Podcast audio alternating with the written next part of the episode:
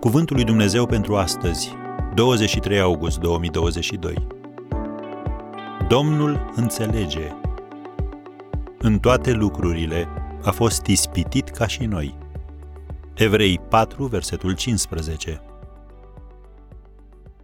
Domnul înțelege prin ce treci, pentru că și El a trecut pe unde ești tu acum.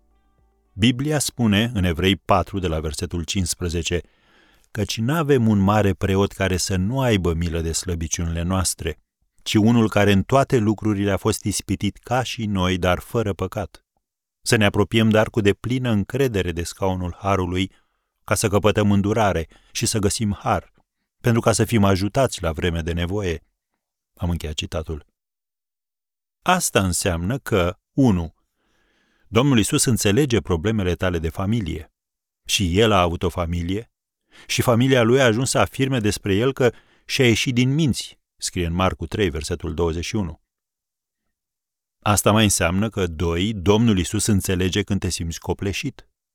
Veniți singur la o parte într-un loc pustiu și odihniți-vă puțin, căci erau mulți care veneau și se duceau și ei n-aveau vreme nici să mănânce. Citim în Marcu 6, versetul 31. Domnul Isus nu a trebuit numai să se confrunte cu presiuni în lucrare, ci a trebuit să organizeze, să instruiască și să-și mustre proprii ucenici. Un grup de pescari needucați, un bigot și un vameș disprețuit de toți. Și trei, Domnul Isus înțelege când te simți respins. Oamenii din orășelul în care a crescut nu l-au apreciat. A venit la ai săi și ai săi nu l-au primit.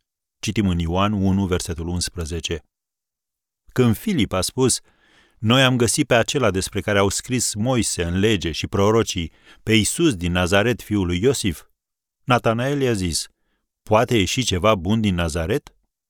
Am citit versetele 45 și 46 din Evanghelia după Ioan, capitolul 1. Iar arborele genealogic al lui Isus nu îi dădea prea multe motive de mândrie. Rahav a fost o prostituată, Iacov a fost un înșelător, David a săvârșit adulter și crimă, asta ca să numim doar pe câțiva. Da, Domnul Isus înțelege. El știe unde ai ajuns astăzi și El poate să te ajute.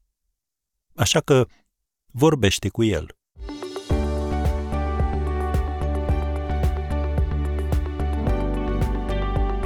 Ați ascultat Cuvântul lui Dumnezeu pentru astăzi, rubrica realizată în colaborare cu Fundația SER România.